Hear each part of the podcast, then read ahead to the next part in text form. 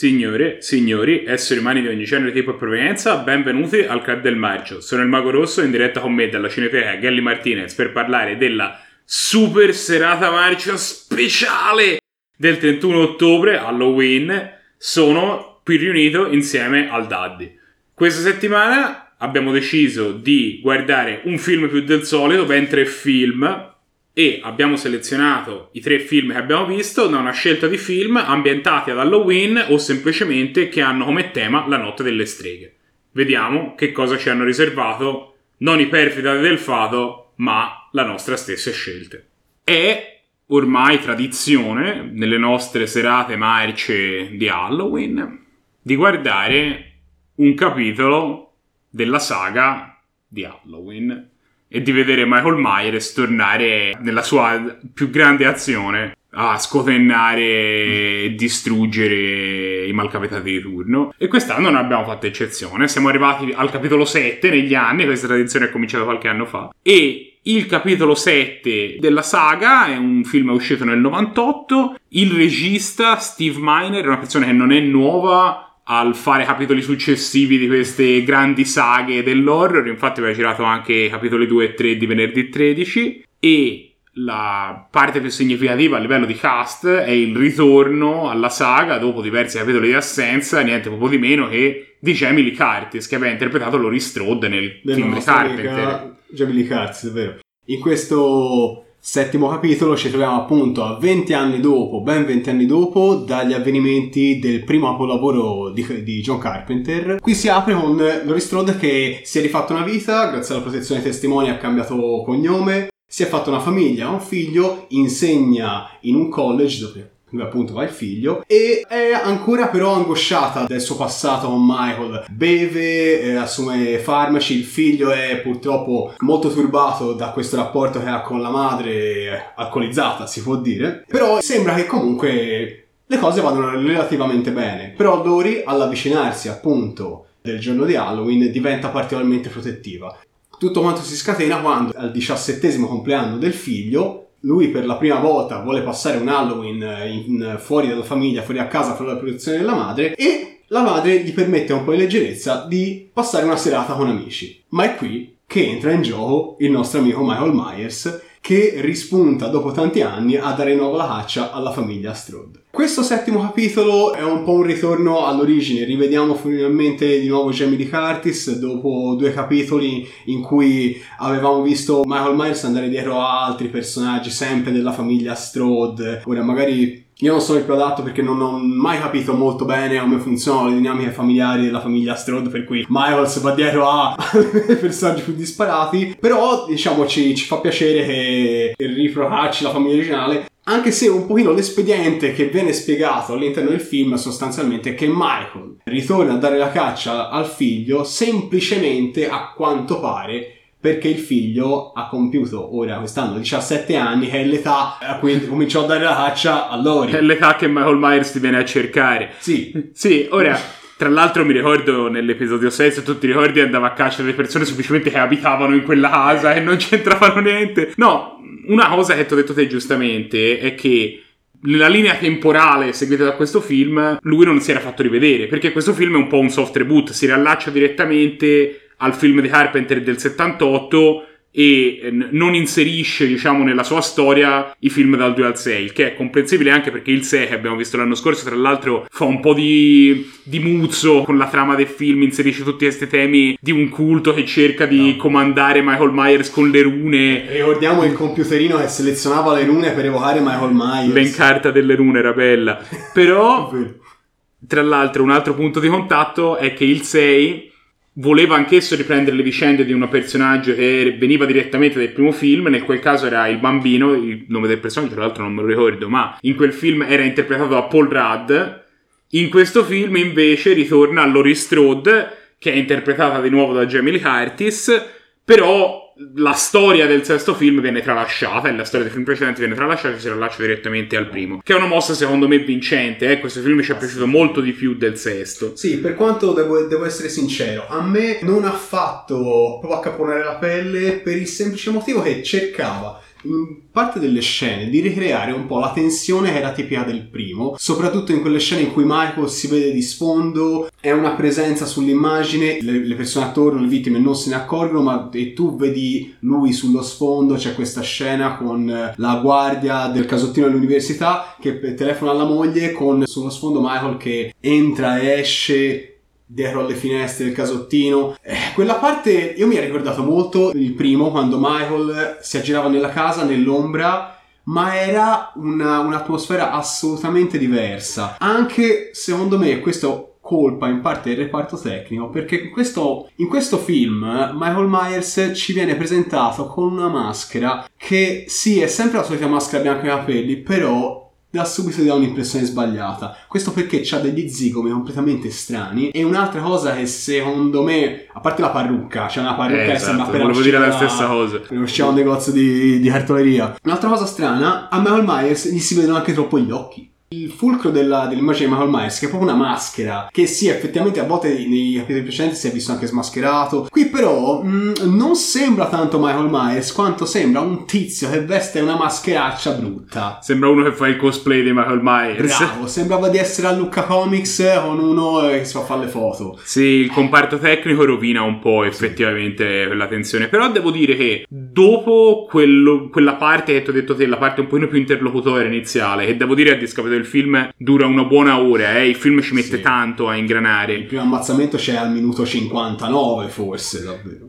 Però nell'ultima mezz'ora di film, quando Michael Myers insomma comincia a ingranare, quando finisce il periodo di rodaggio di Michael Myers, il film è bello a quel punto lì, sì. cominciano a susseguirsi scene drammatiche, scene di azione, scene cruente, scene di inseguimento e insomma per quella mezz'ora lì il film secondo me vale la visione. Sì, l'unica cosa peccato perché parte tardi anche per il semplice motivo che eh, il, il fulcro sta nel fatto che questa scuola dove accade tutto quanto è chiusa, è di notte e ci sono sostanzialmente sette personaggi, la guardia, i quattro ragazzini, Lori Strode e il preside. E il Michael inizia subito a cacciare i ragazzi perché il suo obiettivo è il figlio a quanto pare. E non, non essendoci tanti personaggi questa cosa, questi ammazzamenti e questi commenti devono un pochino diluirli. Per fortuna un po' li concentrano anche nell'ultima parte. Però la prima parte davvero ti fa desiderare diciamo quando partono gli ammazzamenti? Lì per lì pensavamo anche che fosse una versione censurata infatti. Perché all'inizio c'è subito un ammazzamento di, di un personaggio marginale alla fine che viene ritrovato con un pattino piantato in testa, però non si vede la scena.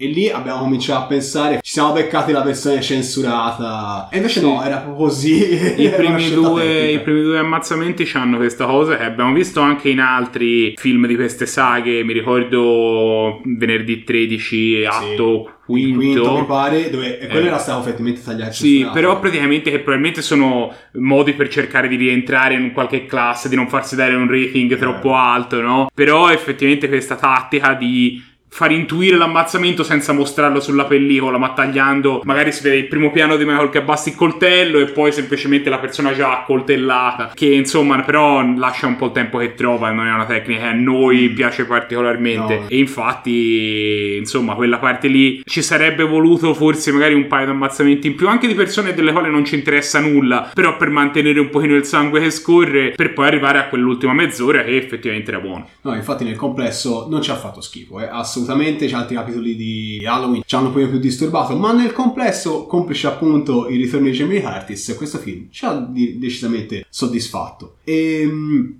a questo punto potrei parlare di quello che ci ha soddisfatto, potrei parlare delle nomination. Certo, parliamo delle nomination, assolutamente. E parliamo di cosa è stato nominato dal club. Abbiamo nominato questo film come miglior comparsata. All'inizio il ragazzino che si becca lasciata non è altro che jo- Joseph Gordon-Levitt dei panni di Jimmy, che appare più o meno 5 minuti in realtà, però è, si merita la comparsatina. Però fa una fine ingloriosa che a noi è piaciuta.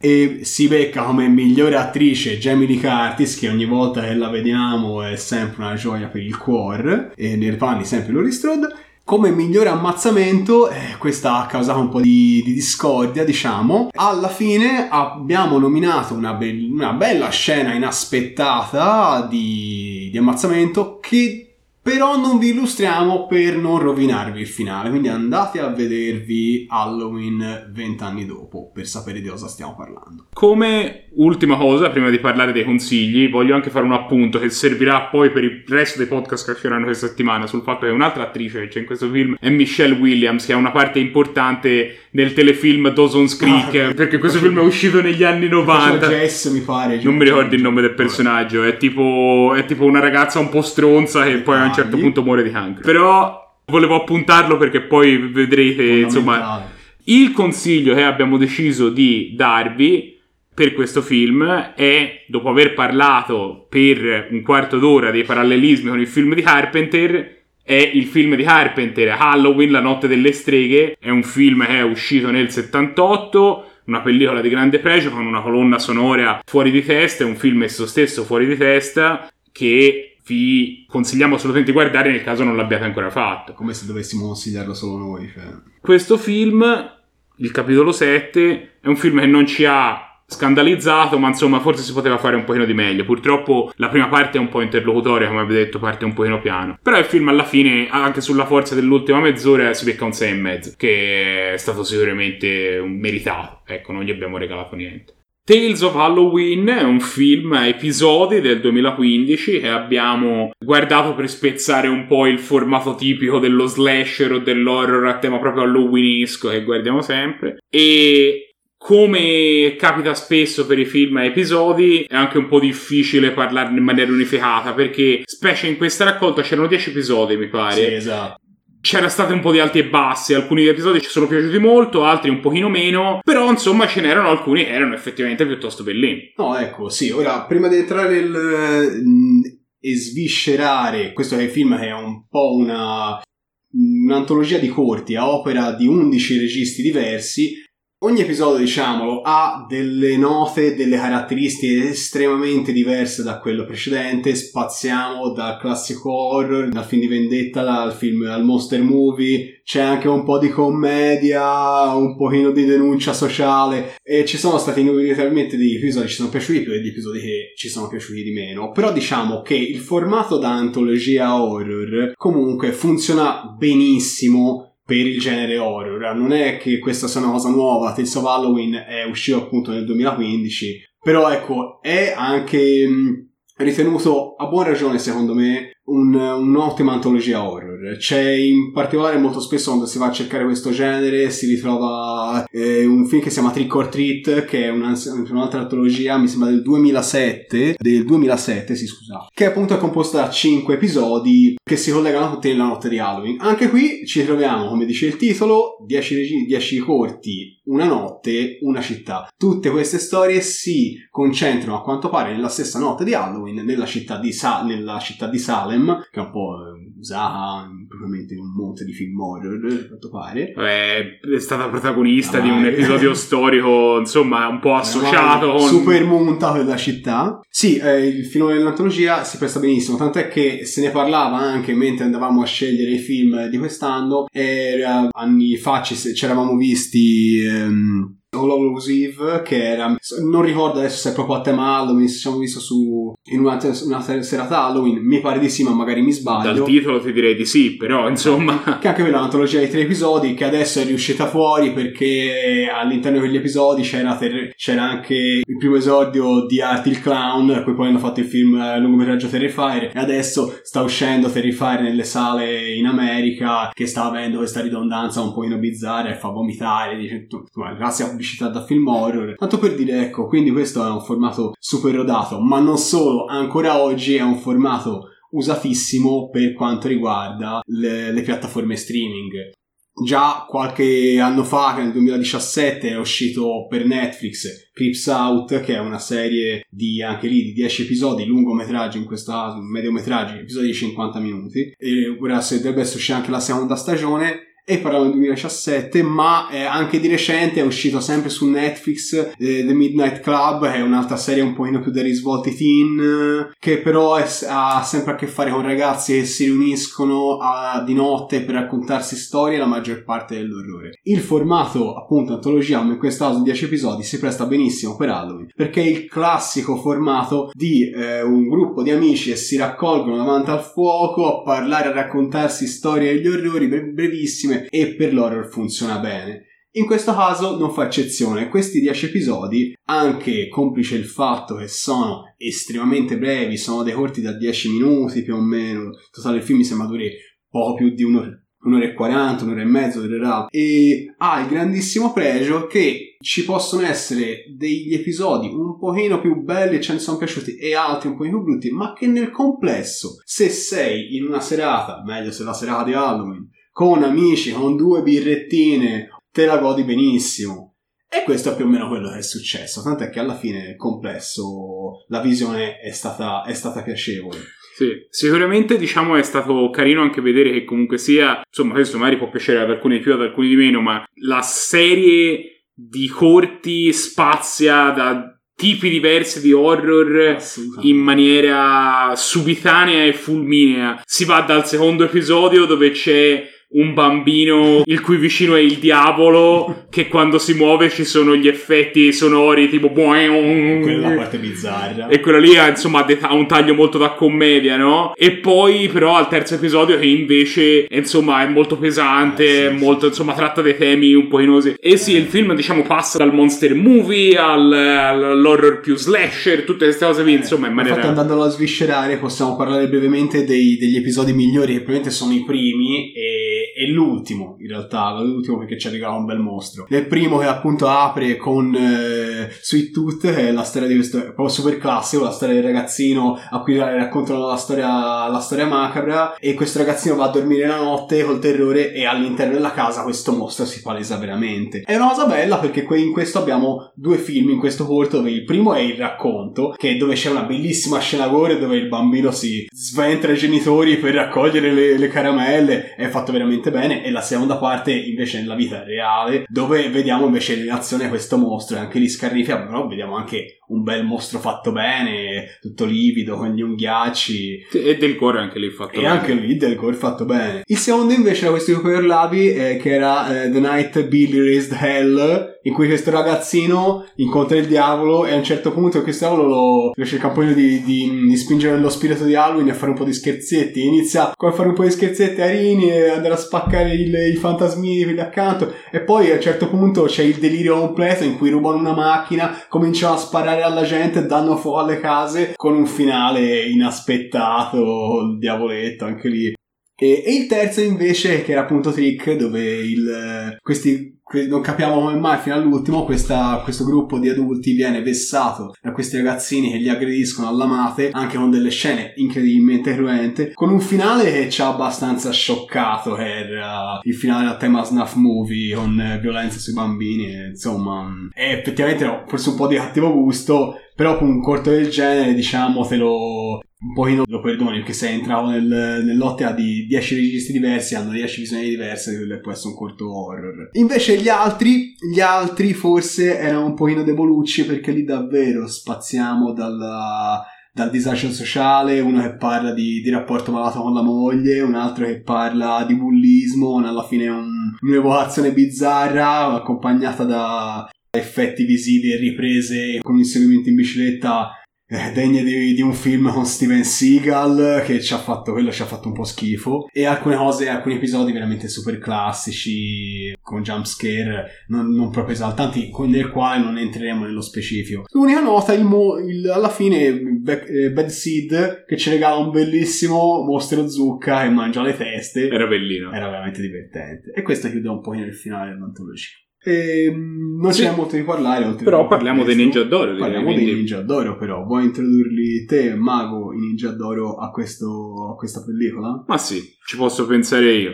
Dunque, abbiamo deciso di affibbiare ben quattro candidature. È stata una serata generosa in termini di candidature queste qui. Eh. Abbiamo intanto sia nel secondo episodio, ma poi anche nel Ah, quarto o nel quinto, non mi ricordo. No, nel, nel penultimo, dove tra l'altro appare, fa anche un cameo. eh, John Landis, John sì, sì, Landis. ci arriviamo, ci arriviamo. C'è questo mostro, questa specie di diavoletto che si chiama Mordecai nel terzo episodio, nel secondo episodio e poi il piccolo Rusty nel, nel nono. Non sappiamo se sia lo stesso personaggio, ma identico. era identico e a cui abbiamo deciso di dare il miglior Goblin, eh, un'ottima candidatura che siamo sempre felici di dare. Abbiamo parlato del mostro e zucca da Bad Seed, il decimo episodio. Si è preso la candidatura a miglior mostro, era veramente bellino, era questa zucca, con- era questa zucca malvagia con queste radici che si muoveva a giro, era, Andava a mangiare testa. andava a giro a Eh. mangiare testa, era di pregio. Come dicevamo nel nono episodio, il eh, padre, non si sa, Questo di,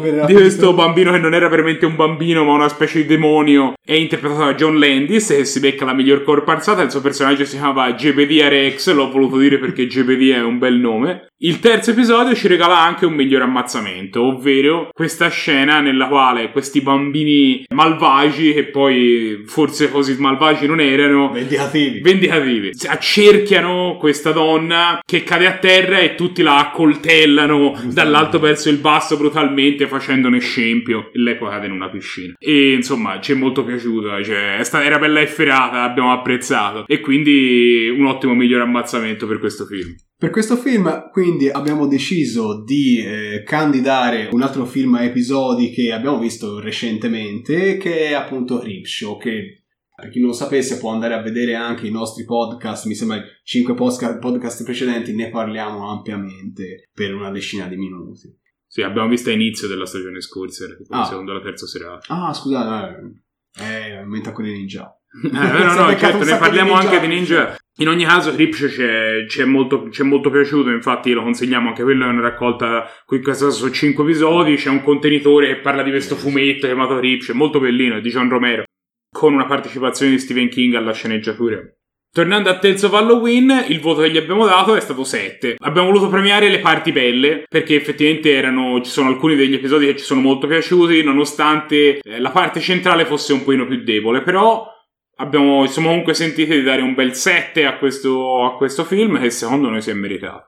Per il terzo film della serata abbiamo deciso di farci tirare una coltellata nella schiena da Francesco Kelly, che ha portato sto film e poi prima di vederlo ha visto bene di andarsene e non vederlo e soffrire con noi. Il film in questione trattasi di Hubie Halloween. Che cos'è Hubie Halloween? Hubie Halloween è un film del 2020 con Adam Sandler nel ruolo del protagonista, tale Hubert Dubois, che praticamente fa la commedia di Adam Sandler senza stare tanto a, a girarci intorno.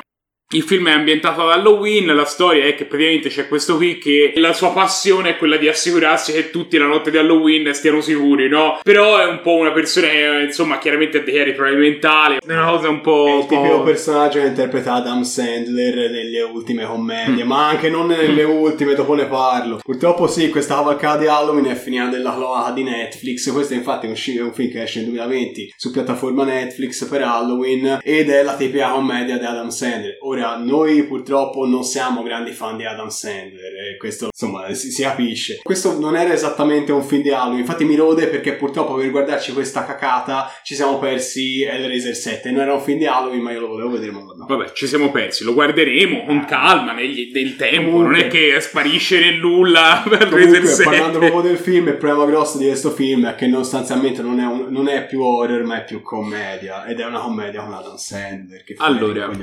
Io devo dire che, al di là di tutto, molti nel club sono molto critici nei confronti della commedia. Io sono una persona alla quale la commedia non dispiace necessariamente. Il, pare- il presente ne è un gran fan. Questo tipo di commedia, il presente è, è usato piacere anche questo film, ma insomma non parliamone. Questo tipo di commedia, però, è una commedia che proprio non è diretta a noi, no? Perché è molto è semplice, non ha nessun tipo di mordente, è da definire familiare, però poi a tratti ci sono anche questi momenti un po' più sconcetti che magari non puoi metterci il tuo bambino di 6 anni a guardarli. Quindi è una cosa che forse è anche un po' confusa nel tema di, di qual è il suo target. Però sicuramente quale che sia questo target no- non siamo noi. Però evidentemente un target c'è perché io stavo guardando, stavo leggendo qualche recensione a giro e ci sono tante persone che dicevano eh non vedevo l'ora di guardarmi una commedia un po' bizzarra, un po', un po goofy, no? Come dicono eh, gli anglosassoni. Ma Adam Sandler questo film ha riempito tutte le mie aspettative. Quindi a regola un pubblico al quale piace questo tipo di commedia c'è. Questo pubblico sicuramente non siamo noi, però, e infatti Sì, la nostra infatti- valutazione è impietosa. Ma infatti con Suprema Glo- che noi siamo andati a fare la sera Halloween sperando pensando di fare un horror, ci abbiamo messo dentro una commedia. Però questa alla fine è una commedia che non ha niente di horror, cioè non è una commedia demenziale, neanche come potrebbe essere, non so, Scary Movie, che bene o male c'è qualche ammazzamento. Qui la gente viene rapita e c'è il mistero attorno a questi rapimenti e a questi animali ammazzati e sono due filoni completamente diversi e la storia un pochino cerca di buttarti dentro, ma sostanzialmente il film parla di Adam Sandler che fa il, l'idiota e, e lì si ferma. Perché lui, poveri, lui oramai, non so se è una cosa una cosa buona, una cosa cattiva, è un pochino inquadrato in, questa, in questo ruolo del disadattato, del personaggio che è disadattato e, e ci- su questo ci tiriamo fuori delle commedie benissimo a quanto pare. E a me non piacciono, immagino ci sia un sacco di persone a cui invece piace e va bene. Però io un pochino mi aspettavo quando lo vidi un, un film di Halloween con un pochino di brutalità, un po' di gore, qualcosina, ecco. Niente, E invece è proprio una commedia per famiglie ambientata ad Halloween, dove il finale è accidenti alla Ubi invece i bulli di la gente bullizza Ubi e no, è, è solo invidiosa, lui è un buon membro della società e insomma finisce tutto quanto con lui che diventa sindaco e mi ha fatto un po' cacare. L'unica gag del film che mi, è veramente, mi ha fatto veramente sorridere è quella che ogni volta che lui monta in bicicletta e pedala gli tirano la roba. Sì, Quello sì. effettivamente mi ha fatto un po' No, ridere. ma infatti fa però... ridere, però ecco. No, io- ma tante cose non mi hanno fatto neanche sorridere, quello è il discorso. Cioè, la comicità di questo film a me proprio non ha fatto ridere. E quello è il problema. Fammi una commedia divertente. L'unica cosa che invece mi è piaciuta e ci è piaciuto anche un pochino a tutti è l'abbondanza di camei e di Sì. comparsate che questo film ci ha riservato c'è Ben Stiller all'inizio che fa tipo un'assistenza sociale di un manicomio una Sì. guardia di qualche C'è, tipo c'è Steve Buscemi e fa il licantropo, c'è Rob Schneider a un certo punto che fa l'internato. C'è Ray Liotta che Liotta, fa fa una persona che sì. vessa Adam Sandler. C'è Kevin James che fa un ruolo abbastanza importante questo poliziotto. Che è una persona che è un comico che in Italia magari è un pochino meno noto, ma in America è noto per aver fa- interpretato il personaggio di Paul Blart in una serie di film dove fa la guardia giurata di un grande magazzino che sono considerati tutti bruttissimi. No, comunque l'altra, l'altra cosa che un pochino mm, mi ha, disturbato di questo film è che io non capivo subito. È, è che sinceramente trovo un sacco di similitudini con un film che poi mi sono andato un attimo a riguardare com'era. E non solo è, mm, è scritto alle stesse due persone hanno scritto questo film, che sono sempre Adam Sandler e il suo compagno di bevute Tim Harley. Ma è praticamente di remake, che è un film del 98, mi sembra, che si chiama, chiama Waterboy, dove eh, Adam Sandler fa lo stesso identico personaggio, disadattato, che vive ancora con la mamma a 30 anni e, e che tipo ha le sue manie eh, tipo eh, di, di, por- di portacqua alla squadra di football e anche lì viene vessato e alla fine ottiene la ragazza bella e, e alla fine tutti lo acclamano. E- ed è esattamente la stessa, lo stesso identica trama di Ubi Halloween. Ah, tra l'altro, ecco, volevo anche s- parlare di questo, del fatto che c'è questa sottotrama romantica del film che è completamente priva di spessore. Lui non fa assolutamente niente, però la protagonista femminile, che tra l'altro stavo riguardando, una persona che ha fatto una carriera come attrice televisiva, ma in questa carriera ha fatto anche un episodio di Dawson's Creek. Eh, sì. Per non farci mancare il riferimento a Dawson's Creek. Dawson's Creek. È stato l'Halloween di Dawson's I don't wanna wait! Ma praticamente lei a un certo punto di colpo diventa innamoratissima di Ubi Halloween nonostante lui sia palesemente un Di idiota.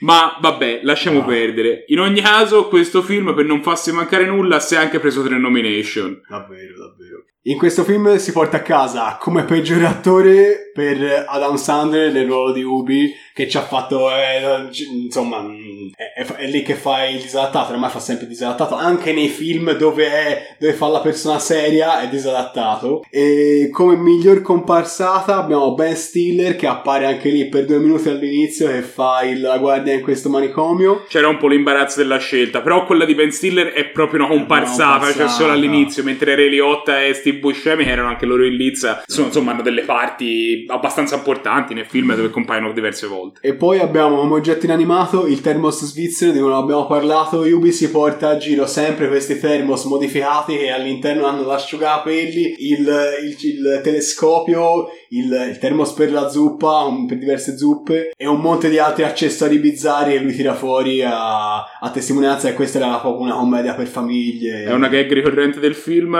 e non faceva assolutamente mai ridere, quindi ottimo lavoro ridere. Termos eh, svizzero, però al, al Cambi e al Paresio è molto piaciuto. Beccati lo schema del marcio.